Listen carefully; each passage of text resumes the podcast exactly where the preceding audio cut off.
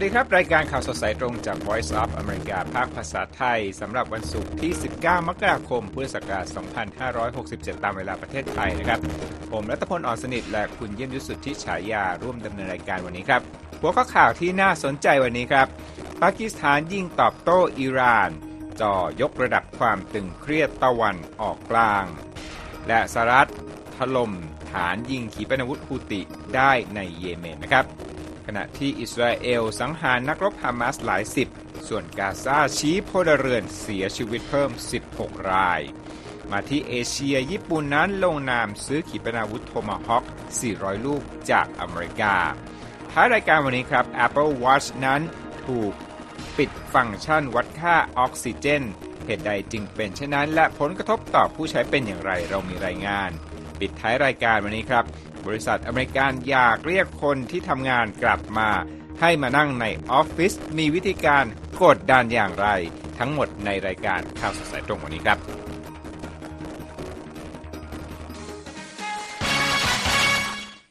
ครับเริ่มต้นด้วยข่าวที่เป็นข่าวใหญ่วันนี้นะครับ เป็นการประทะกันของปากีสถานและอิหร่าน คุณเยี่ยมยุทธ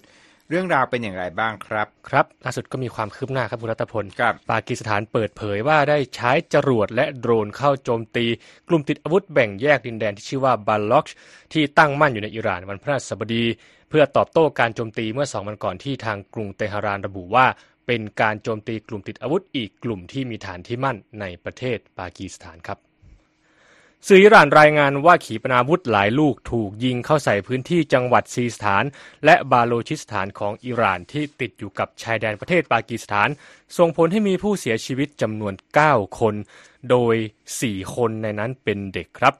ด้านเจ้าหน้าที่ด้านความมั่นคงรายหนึ่งของปากีสถาน บอกกับ VOA โดยไม่ขอเปิดเผยชื่อว่า เครื่องบินรบของปากีสถานทำการทิ้งระเบิดเข้าใส่เป้าหมายในอิหร่าน โดยไม่ได้บินเข้าไปในน่านฟ้าของประเทศเพื่อนบ้านแห่งนี้ โดยจุดที่เป็นเป้าโจมตี คือค่ายของกองทัพปลดปล่อยบาลูจิสถาน ที่เป็นกลุ่มต่อต้านปากีสถาน และถูกสหรัฐขึ้นชื่อในบัญชีดำว่าเป็นองค์กรก่อการร้ายด้วย โดยอิหร่านและปากีสถานมีสายสัมพันธ์ที่ไม่ราบรื่นมานานหลายปีครับ แต่การโจมตีที่เกิดขึ้นในช่วงนี้ถือเป็นการรุกล้ำข้ามแดนระหว่างกัน ครั้งใหญ่ที่สุดในรอบหลายปี ด้านกระทรวงการต่างประเทศปากีสถานกล่าวนะครับว่า ปฏิบัติการของตนที่อ้างอิงข้อมูลจากหน่วยข่าวกรอง และมีการประสานงานกันหลายฝ่าย เป็นการโจมตีเป้าหมายเฉพาะเจาะจง มีการสังหารผู้ก่อการร้ายได้หลายคน พร้อมระบุว่าจุดประสงค์หนึ่งเดียวของปฏิบัติการวันนี้คือ เพื่อความมั่นคงและผลประโยชน์แห่งชาติของปากีสถานเอง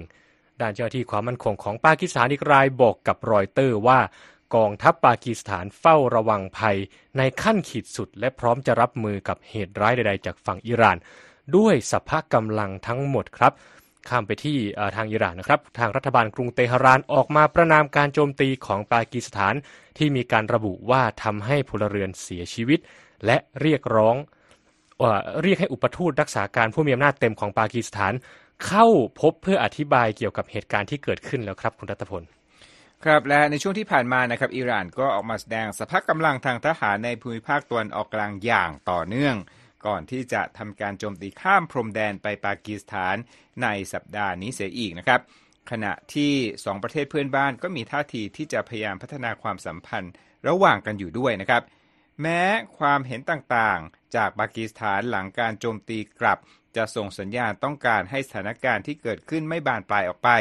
นักวิเคราะห์นะครับ บอกครับว่าทุกอย่างอาจยกระดับเกินการควบคุมได้อยู่ดีนะครับอัสฟัญญาเมีย ผู้เชี่ยวชาญอาวุโส ด้านความมั่นคงแห่งเอเชียใต้ที่สถาบัน U.S. Institute of Peace บอกกับรอยเตอร์สว่าแรงจูงใจของการโจมตีปากีสถานของอิหร่านนั้นยังคงดูไม่ชัดนัก แต่เมื่อพิจารณาถึงพฤติกรรมกว้างๆของอิหร่านในภูมิภาคแล้วสถานการณ์อาจยกระดับรุนแรงขึ้นได้ เขาบอกด้วยนะครับว่า สิ่งที่ทำให้กรุงเตหะรานตื่นตระหนกก็คือว่าปากีสถานได้ข้ามเส้นแบ่งเขต โดยยิงเข้ามาบริเวณที่อาณาเขตของอิหร่าน ซึ่งเป็นเส้นแบ่งเขตที่แม้แต่สหรัฐและอิสราเอลก็ยังระวังไม่กล้าล่วงนะครับ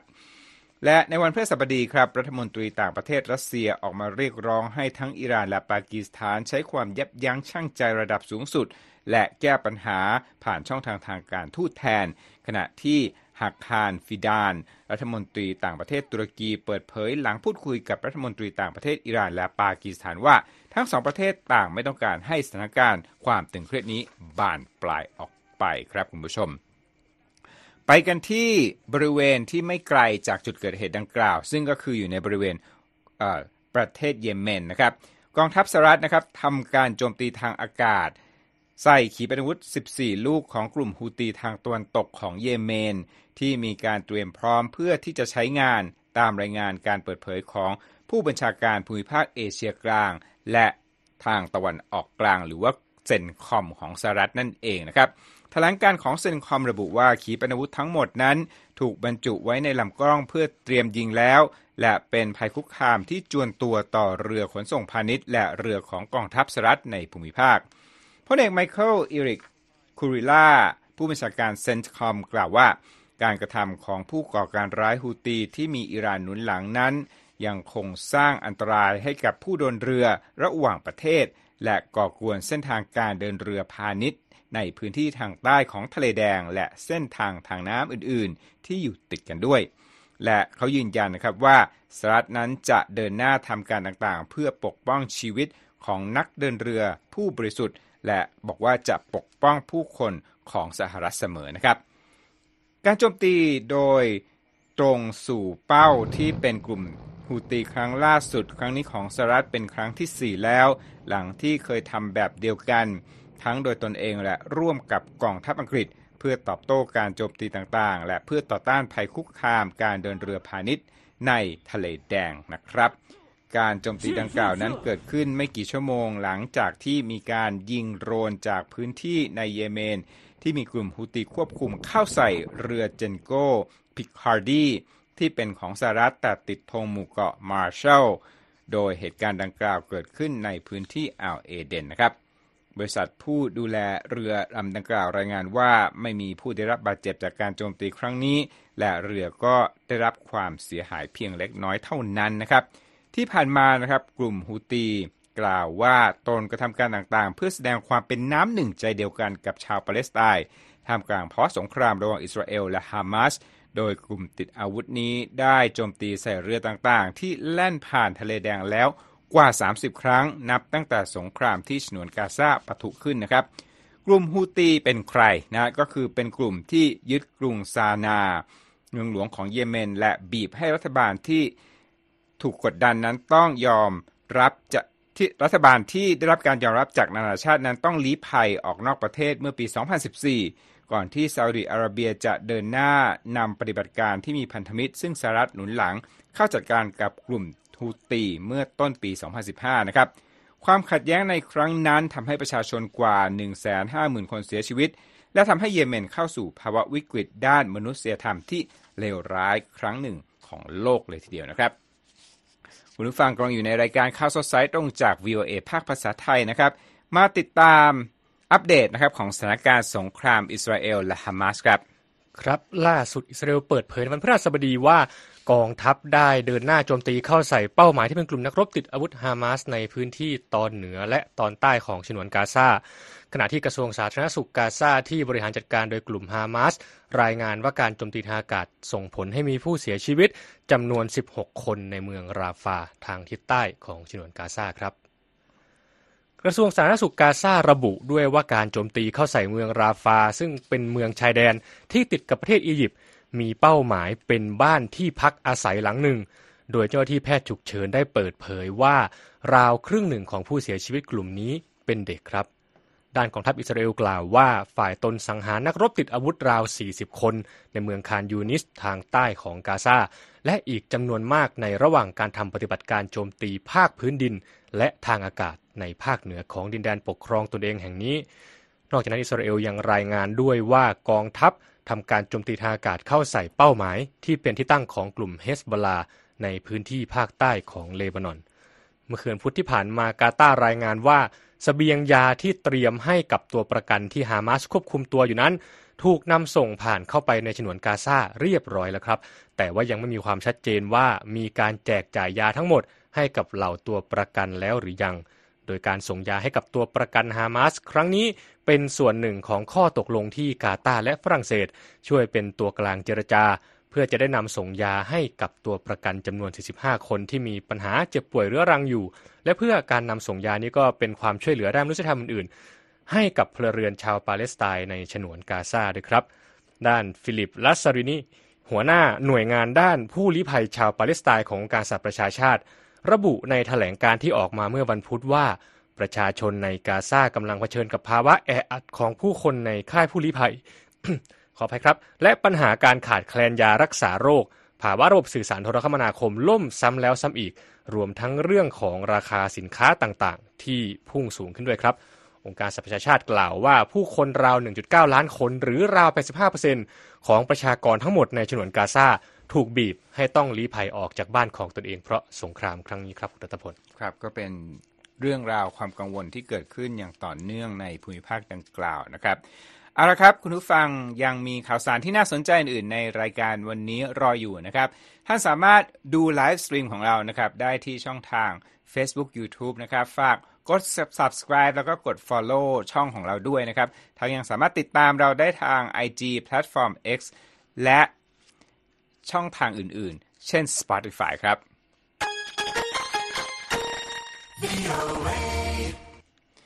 เอาละครับไปกันต่อ ช่วงนี้นี่มีหลายข่าวจากเอเชียนะคุณเยี่ยมครับยุทธมีทั้งเมียนมาทั้งเรื่องของเกาหลีเหนือนะครับ แล้วก็เอ่อเรื่องราวที่เกี่ยวข้องกับญี่ปุ่นด้วย เริ่มต้นที่เมียนมาดีก่อนไหมครับ ดีเลยครับคุณรัตพลล่าสุดครับ องค์กรสื่ออิสระในเมียนมาร่วมกันจัดตั้งสภาผู้สื่อข่าวแห่งใหม่ขึ้น ซึ่งนักวิเคราะห์มองว่าถือว่าเป็นสัญญาณที่ดีนะครับที่สื่อมวลชนในเมียนมา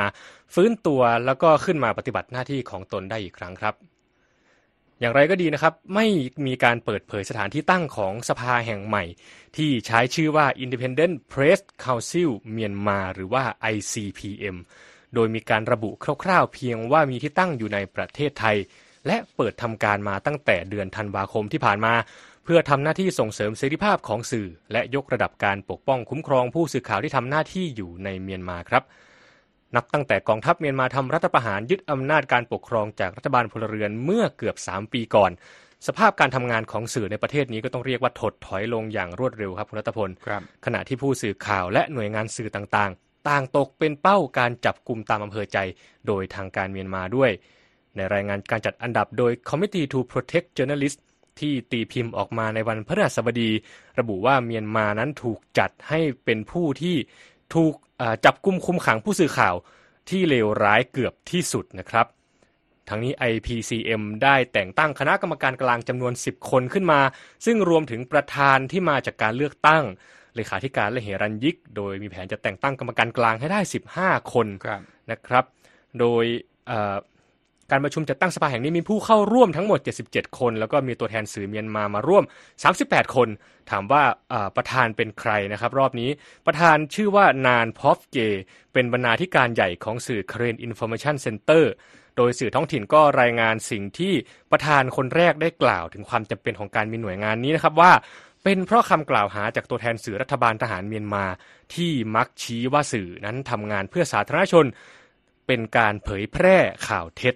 นะครับ ด้านเซดริกอัลเวนีผู้อำนวยการสำนักงานเอเชียตะวันออกเฉียงใต้เอเอเชียตะวันออกขององค์กรผู้สื่อข่าวไร้พรมแดน บอกกับ VOA ว่าการก่อตั้งสภาแห่งนี้ ถือเป็นก้าวย่างที่ส่งสัญญาณบวกอย่างมาก โดยระบุว่าการจัดตั้ง IPCM นั้น เป็นองค์กรที่มีกฎบัตรด้านจริยธรรมและการกำกับดูแลที่อิงตามระบอบประชาธิปไตย แสดงเห็นความสามารถที่จะพลิกฟื้นขึ้นใหม่ครั้งอันน่าเหลือเชื่อ ของผู้สื่อข่าวพม่า ท่ามกลางสภาวะการปราบปรามอันไร้ความปราณีของรัฐบาล ต่อเสรีภาพของสื่อและต่อสิทธิการเข้าถึงข้อมูลข่าวสารในช่วง 3 ปีที่ผ่านมาครับ โดยนับตั้งแต่กองทัพเมียนมายึดอำนาจจากรัฐบาลพลเรือนเมื่อวันที่ 1 กุมภาพันธ์ปี 2021 สื่อต่างๆ ในประเทศได้ตกเป็นเป้าของทางการมาโดยตลอด และมีสื่ออย่างน้อยหลายสิบแห่งนะครับที่ถูกถอนใบอนุญาตไปแล้ว ขณะที่ผู้สื่อข่าวหลายร้อยคนก็ถูกจับกลุ่มตัว โดยมี 43 คนที่ยังคงอยู่ในเรือนจำเมียนมาในขณะนี้ครับครับคราวนี้มีคำหนึ่ง second worst jailer ก็คือครับเป็นอ่าประเทศที่จับตัวนักข่าวเข้าคุกเข้าตารางเนี่ยเลวร้ายอันดับสองอย่างที่คุณเยนดูบอกว่าเกือบเลวร้ายที่สุดในโลกนะครับใช่ครับเอาละครับอีกด้านหนึ่งนะครับ ไปกันต่อที่เรื่องของความมั่นคงในภูมิภาคเอเชียตะวันออกกันบ้างนะครับ เราได้ยินข่าวมานานนะเรื่องของความสัมพันธ์ระหว่างเกาหลีเหนือแล้วก็รัสเซียที่กระชับชิดกันมากขึ้นเรื่อยๆนะครับในช่วงปี 2 ปีที่ผ่านมานะครับมีการเยือนของผู้นำทั้งสองประเทศ ล่าสุดนะครับเจ้าหน้าที่สหรัฐก็ได้กล่าวที่เวทีการประชุมของหน่วยงานทิ้งแทงบอกว่าสหรัฐนั้นรู้สึกกังวลนะฮะกับความร่วมมือที่เพิ่มขึ้นระหว่างรัสเซียแล้วก็เกาหลีเหนือ บอกว่าความร่วมมือทางกลาโหมระหว่างสองประเทศนี้เนี่ยอยู่ในระดับที่สูง อย่างที่ไม่เคยมีมาก่อนนะครับ แล้วก็จะอาจสร้างความเปลี่ยนแปลงครั้งใหญ่อย่างรุนแรง ต่อภาพรวมเรื่องภัยคุกคามจากเกาหลีเหนือในอีก 10 ปีจากนี้คุณผู้ชม คนที่พูดคำพูดนี้นะครับก็คือปราเนวาดีนะครับเป็นผู้อำนวยการอาวุโส ด้านการควบคุมอาวุธของทำเนียบขาวครับ บอกเมื่อวันพฤหัสบดีว่า สิ่งที่เราซึ่งหมายถึงสหรัฐนะครับ เห็นว่าเกิดขึ้นระหว่างรัสเซียและเกาหลีเหนือคือระดับความร่วมมือกันที่ไม่เคยมีมาก่อนในเรื่องการทหารนะครับวันนี้แสดงทัศนะที่องค์กรวิจัยด้านนโยบาย เป็นงานสัมมนาของหน่วยงานที่ชื่อว่า Center for Strategic and International Studies ที่กรุงวอชิงตันนะครับ บอกนะว่าจำเป็นต้องสอดส่องทั้งความช่วยเหลือจากเกาหลีเหนือมาอยังรัสเซียในสงครามยูเครน และการให้ความช่วยเหลือจากรัสเซียกลับไปให้เกาหลีเหนือด้วยนะครับ วาดีตั้งคำถามถึงผลที่จะตามมาจากความร่วมมือของสองประเทศนี้ ต่อความพยายามของสหรัฐที่ต้องการใช้นโยบายป้องปรามของกรุงวอชิงตันเนี่ยในเอเชียเพื่อที่จะช่วยคุ้มครองประเทศพันธมิตร โดยที่มีพันธมิตร 2 ประเทศของอเมริกาในภูมิภาคนี้ก็คือเกาหลีใต้และญี่ปุ่นนะครับ เขาบอกนะครับว่าความคิด ว่าธรรมชาติของเกาหลีเหนือตอนนี้เนี่ยอยู่ในฐานะภัยคุกคามในภูมิภาคเนี่ยอาจจะเปลี่ยนไปอย่างรุนแรง ในอีก 10 ปีจากนี้จากความร่วมมือของเกาหลีเหนือและรัสเซียนะครับ เจ้าที่ผู้นี้บอกด้วยว่าสหรัฐจะดำเนินนโยบายป้องปรามต่อไปร่วมกับเกาหลีใต้ โดยรัฐบาลกรุงวอชิงตันเดินแผนสร้างเกราะคุ้มกันเชิงยุทธศาสตร์ที่เรียกว่า nuclear umbrella เพื่อสนับสนุนความปลอดภัยแก่พันธมิตรนะครับ ผู้สื่อข่าวถามเขานะครับว่า กังวลมากน้อยแค่ไหนนะครับ หากว่าพันธมิตรของสหรัฐเองเนี่ยรู้สึกว่าอยากจะมีอาวุธนิวเคลียร์ขึ้นบ้าง เพื่อที่จะปกป้องตนเองวาดี้บอกนะครับว่าเราต้องทำให้มั่นใจด้วยว่าระบบ nuclear umbrella ของสหรัฐนั้น พอเพียงที่จะป้องปรามภัยคุกคาม ซึ่งรวมถึงในส่วนที่แผ่ขยายออกมาจากยุโรปและเอเชียนะครับ เมื่อวันพุธนะครับรัสเซียกล่าวว่ากำลังพัฒนาความร่วมมือทุกด้านกับเกาหลีเหนือนะฮะขีดเส้นใต้ทุกด้าน แล้วก็บอกว่ารวมทั้งด้านที่อ่อนไหวหลังจากที่รัฐมนตรีต่างประเทศเกาหลีเหนือเข้าหารือ ที่ทำเนียบรัฐบาลรัสเซียกับประธานาธิบดีปูตินนะครับทางนี้ปูตินก็ยกระดับความสัมพันธ์กับรัฐบาลกรุงเปียงยางตั้งแต่นะครับมีการบุกยูเครนเมื่อปี 2022 ครับ รัฐบาลสหรัฐนั้นประนามสิ่งที่ทางการอเมริกันเชื่อว่า เป็นการส่งขีปนาวุธจากเกาหลีเหนือไปยังรัสเซียในการต่อสู้ที่ยูเครน ขณะเดียวกันก็เกิดความกังวลว่าเกาหลีเหนือนั้นอาจจะได้รับการแบ่งปันด้านเทคโนโลยีด้านอาวุธ จากรัฐบาลมอสโก เป็นการตอบแทนนั่นเองครับคุณผู้ชม พูดถึงเรื่องความมั่นคงก็ครับพูดเกริ่นไปถึงญี่ปุ่นนะฮะและวันนี้นะครับมีการเซ็นสัญญาสำคัญระหว่างญี่ปุ่นกับสหรัฐด้านอาวุธด้วย ใช่ครับ เพราะว่าสัญญาที่ตกลงกันระหว่างสหรัฐและญี่ปุ่นวันพฤหัสบดีที่ผ่านมานั้น คือการซื้อขีปนาวุธร่อนโทมาฮอคจำนวน 400 ลูกจากสหรัฐครับการตัดสินใจครั้งนี้เป็นเพียงส่วนหนึ่งของแผนการสร้างความแข็งแกร่งทางทหารของญี่ปุ่น ท่ามกลางภัยคุกคามทางภูมิภาคที่เกิดขึ้น โดยรัฐบาลญี่ปุ่นภายใต้นายกรัฐมนตรีฟูมิโอคิชิดะ วางแนวทางที่จะใช้งบประมาณกระทรวงกลาโหม เพิ่มขึ้น 2 เท่า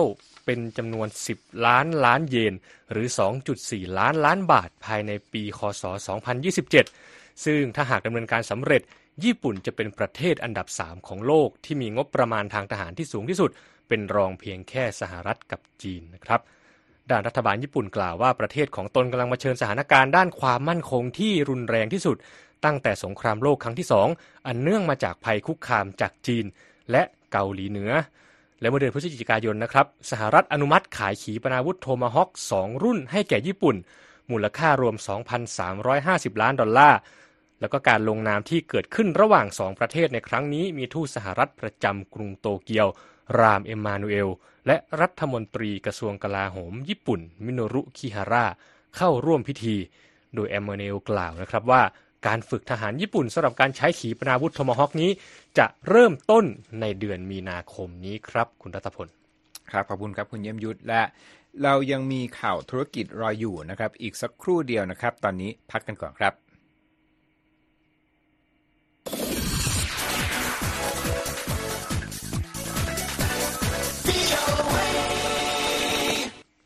ครับผมตอนนี้มาดูความเคลื่อนไหวของตลาดหุ้นที่นครนิวยอร์กกันนะครับ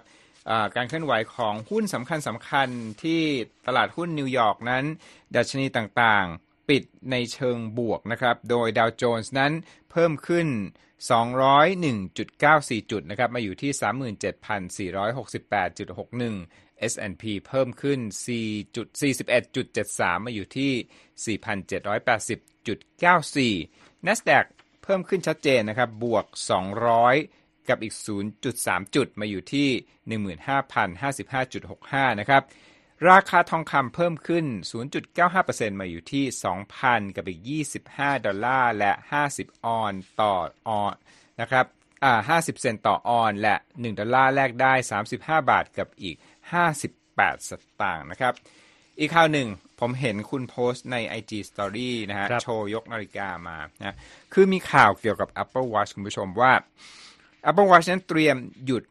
การใช้งานของฟังก์ชันหนึ่งใน Apple Watch นะฮะก็คือการตรวจค่าออกซิเจนในเลือดนะฮะโดย 2 รุ่นที่ได้รับผลกระทบเนี่ยเป็น 2 รุ่นที่ขายดีด้วย ก็คือรุ่น Series 9 แล้วก็ Ultra 2 นะครับ สืบเนื่องก็มาจากเรื่องของปัญหาการฟ้องร้องกันด้านสิทธิบัตรกับบริษัทเทคโนโลยีการแพทย์ที่ชื่อ Massimo นะครับ ซึ่งเป็นโจทย์ในเรื่องนี้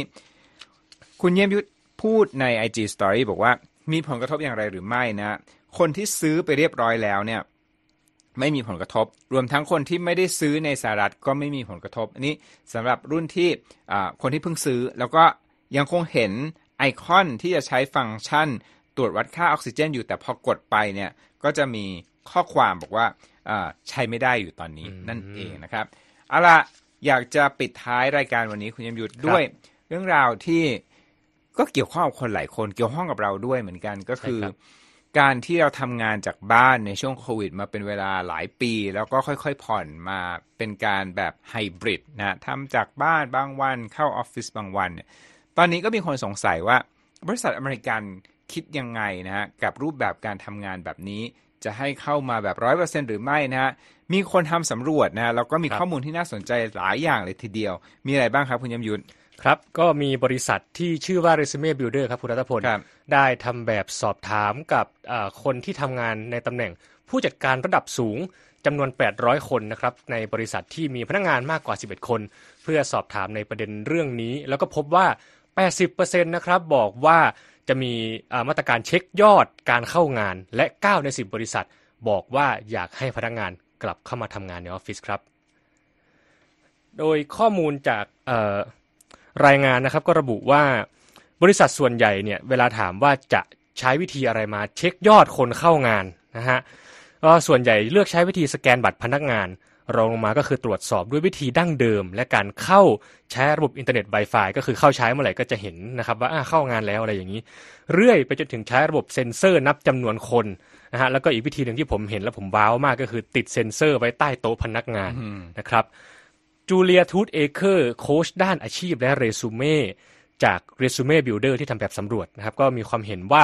ถ้าหากว่าการตรวจสอบของที่ทำงานหนักข้อขึ้นเนี่ยบริษัทก็อาจจะเสียคนระดับ top ไป เพราะว่าผู้คนเขาก็ไม่ชอบวิธีการตามติดแบบจุกจิกทุกฝีก้าว ในแบบที่คุณทูตเอเคอร์เขาบอกว่าคล้ายกับระบอบเผด็จการในนิยายของจอร์จออร์เวลล์ที่ชื่อว่า Big Brother นะครับนิยายชื่อ 1984 แบบเซนเซอร์ใต้โต๊ะนี้ผมว่าไม่เคยเห็น แล้วก็เพิ่งได้ยินครั้งนี้ครั้งแรกนะ น่าสนใจมากครับ ไม่รู้ที่ทำงานเราจะเอามาใช้หรือเปล่า พูดต่อแบบสำรวจนะครับ นอกจากนั้นก็ระบุว่าเหตุผลหลักของการเรียกร้องให้พนักงานกลับมาทำงานที่ออฟฟิศเนี่ยคือปัญหาเรื่องประสิทธิภาพการทำงานครับ โดยวิธีที่จะใช้จูงใจให้คนออกมาจากบ้านเพื่อมาทำงานที่ออฟฟิศเนี่ยก็มีทั้งการให้มีช่วงเวลาสังสรรค์เนาะในต้นฉบับเรียกว่า happy hour ครับ มีจัดเลี้ยงอาหารฟรี มีขึ้นเงินเดือนนะครับ แล้วก็มีสวัสดิการเรื่องเลี้ยงดูบุตรนะครับ เพราะว่าบางทีออกมาจากบ้านก็ต้องคิดถึงเรื่องของการเลี้ยงลูกเสียงน่าตื่นเต้นมากเลย เวลาคุณบอกขึ้นเงินเดือนเนี่ยนั่นแหละสิครับ เป็นยังไงไปได้ยังไงครับ นอกจากนั้นครับ 63%ของบริษัทที่ทำแบบสำรวจมองว่าการมาทำงานที่สำนักงงานจะพัฒนาวัฒนธรรมการทำงานในขณะที่อีก 19%เชื่อว่าจะช่วยลดภาวะหมดไฟของพนักงานนะครับ แต่ทั้งนี้ทั้งนั้นเนี่ยเวลาถามเรื่องของมาตรการการจูงใจ คุณทูตเอเคอร์ก็บอกว่าบริษัทต่างๆเนี่ยควรจะมีการสำรวจความต้องการของพนักงานเป็นของตัวเองนะครับ เพราะว่าบ่อยครั้งทีเดียวเชียวที่นายจ้างกับลูกจ้างเนี่ยเห็นไม่ตรงกัน และบางทีสิ่งที่นายจ้างเสนอให้ลูกจ้างเนี่ยก็เป็นสิ่งที่ลูกจ้างเขาไม่ได้ต้องการและไม่ได้จำเป็นที่อยากจะมีนะครับ ทั้งนี้ทั้งนั้น ถามว่าถ้าลูกจ้างไม่ยอมกลับมาทำงานที่ออฟฟิศจะทำยังไง ในหมู่ผู้ทำแบบสำรวจก็มีถึงหนึ่งในสามนะครับที่บอกว่าถ้าเกิดไม่มาก็จะไล่ออกนะฮะและมีอีก 53%ที่บอกว่าจะพิจารณาเรื่องการลดเงินเดือน ทั้งนี้ทั้งนั้นเนี่ยเรื่องของการเรียกคนกลับมาที่ออฟฟิศจากคุณรัตพล มันเหมือน 2 ด้านในเหรียญเดียวกันนะครับ เพราะว่านักเศรษฐศาสตร์อย่างเซลชุกเอเรนเนี่ยเขาก็มองปรากฏการณ์นี้ว่า การเรียกคนกลับมาทำงานที่สำนักงานเนี่ยมันเหมือนกับ เครื่องมือของนายจ้างในการบีบให้พนักงานลาออกเองนะครับสำหรับคนที่ไม่อยากกลับใช่ไหมใช่ครับ แบบว่าไม่ยอมเงี้ยก็ออกไปซะทั้งนี้นั้นทำไปทำไมเหตุผลก็คือเพื่อลดจำนวนลูกจ้างในช่วงที่มีสัญญาณเศรษฐกิจ ที่คาดว่าจะมีการชะลอตัวในปี 2024 นี้ครับแล้วก็อย่างไรก็ตามกลุ่มคนที่เหมือนจะโอบรับกระแสนี้นะครับ เรื่องของการกลับมาทำงานที่ออฟฟิศเนี่ยก็น่าตกใจมากที่เป็นคนเจนซีครับก็คือตกใจ เพราะว่าไม่คิดว่าคนพวกนี้อยากจะกลับมาทำงานออฟฟิศหรอ ใช่ครับเพราะคิดว่าเขาอาจจะเคยชินกับวิธีการทำงานที่ยืดหยุ่น แล้วก็อาจจะอยากทำงานที่บ้าน แล้วก็ใช้ชีวิตนอกออฟฟิศเสียมากกว่า แต่เอาเป็นกลายเป็นว่าบริษัทข้อมูล Generation Lab นะครับเขาก็บอกว่าพบแรงงานในกลุ่ม Gen Z ที่มีอายุ 27 ปีขึ้นไปนะครับทำแบบสำรวจ เขาบอกว่าจำนวน 5 ใน 6 บอกว่าอยากทำงานในสำนักงงาน สัปดาห์ละ 3 วันเป็นอย่างน้อยครับ ทั้งนี้ก็ต้องทิ้งโน้ตเอาไว้นะครับ ว่าผลสำรวจของ Resume Builder ที่กล่าวไปช่วงต้นข่าวเนี่ย เขาพบว่า 90%ของบริษัทที่ตอบแบบสอบถาม เขาบอกว่าต้องการให้พนักงานเข้ามาออฟฟิศเพียงแค่ครั้งละเดือนเป็นอย่างน้อยนะครับแล้วก็มี 75%ที่อยากให้พนักงานเข้ามาออฟฟิศเป็นรายสัปดาห์ ก็คือหมายความว่าไม่ได้อยากให้เข้ามาแบบว่าทุกวันยกเว้นเสาร์อาทิตย์อะไรประมาณนั้นไม่ใช่นะครับ ก็คือ สิ่งนี้ทูตเอเคอร์เขามองว่าบริษัทกำลังค่อยๆ วางแผนวางแนวทางให้พนักงาน ค่อยๆ มีความเคยชินกับการกลับเข้ามาทำงานในออฟฟิศแล้วก็เทรนด์ของปีนี้ก็อาจจะเป็นการเราอาจจะเห็นการเพิ่มวันทำงานในออฟฟิศเพิ่มมากขึ้นนะครับครับงั้นพวกเราก็มาก่อนการนะเพราะเราเข้ามาสักปีหนึ่งได้แล้วนะครับ ใช่ครับเอาละครับนั่นก็เป็นรายการของ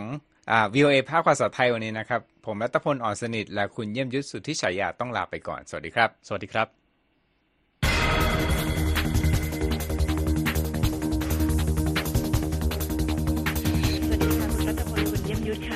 วัสดีครับ คุณเทียรัตครับ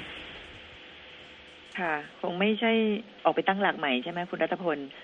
เพื่อจะดูว่า มีอะไรมีแรงจูงใจไหม เราเข้ามาโดยสมัครใจใช่ไหมคะ ไม่มีแรงจูงใจอะไรเพิ่มเติมก่อนโควิดใช่ไหมคะ ก็ด้วยสภาพงานการเข้ามาทำงานในสตูดิโอก็เหมือนได้จัดอะไรได้เต็มสำหรับคนดูคนฟังเรานะครับบวกก้อนต่างๆแน่นอนว่า การทำงานของเราเนี่ยเห็นเบื้องหน้า เบื้องหลังนี่มีคนอีกมากมายเลยนะครับ ทั้งช่างสตูดิโอทั้งโปรดิวเซอร์แสงไฟต่างๆ เนี่ยพอมีแบบนี้เราได้ทำงานที่สถานที่จริงก็รู้สึกว่าได้ให้อะไรที่เป็นคุณภาพที่ดีกว่าการผลิตที่บ้านครับ ค่ะ การจะเข้ามามีประสิทธิภาพมากน้อยหรือไม่ขึ้นอยู่กับลักษณะงานที่จำเป็นจะต้อง ทำงานอยู่ที่ไหนอย่างไรด้วยใช่ไหมคะคุณรัตพลคุณเยี่ยมยุทธใช่ครับ เพราะว่าอย่างที่คุณรัตพลบอกก็คือว่าถ้าเราได้เข้าทำงานในสตูดิโออย่างเงี้ยมันก็เป็นงานที่มีประสิทธิภาพมากกว่า แล้วก็ถ้าได้นั่งทำงานเห็นหน้ากันนะสำหรับผมผมคิดว่าก็มันง่ายกว่าในการประสานงาน แล้วก็สามารถตอบสนองกันได้อย่างรวดเร็วครับ ค่ะ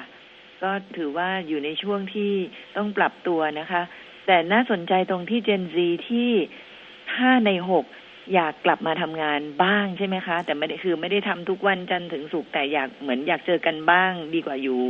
ทางไกลแล้วไม่ได้พบปะกันเลยอย่างนั้นหรือเปล่า ใช่ครับ ผมคิดว่าช่วงสองสามปีของการล็อกดาวน์โควิดเนี่ยก็ทำให้คนที่คนอายุ 27 ปีขึ้นไปเนี่ยจำนวนหนึ่งผมคิดว่าเป็น first jobber นะครับ แล้วก็อาจจะเพิ่งเรียนจบมาได้พักหนึ่ง ผมก็เลยคิดว่าในช่วงที่เขาต้องเจอกับการล็อกดาวน์เป็นเวลานานเนี่ยการได้กลับมาทำงานในออฟฟิศได้เจอผู้คนได้คุยกับ พื่อนที่ทำงานจริง ๆ แบบเห็นหน้ากันเห็นเนื้อเห็นตัวกันเนี่ยครับก็ผมคิดว่าคงเป็นสิ่งที่เขาแบบอยากจะได้สัมผัสนะครับ ในช่วงก่อนที่อายุจะ30ครับ ค่ะใช่ มันคนละอารมณ์เลยนะคะ คุณเยี่ยมยุทธเจอหน้าคนเพื่อนได้คุยกันกับเห็นหน้าเพื่อนในจอตลอดเวลา ไม่รู้ว่ามิติอื่น ๆ มันมีในชีวิตบ้างไหม กินข้าวก็กินข้าวคนเดียวสบตาก็ผ่าน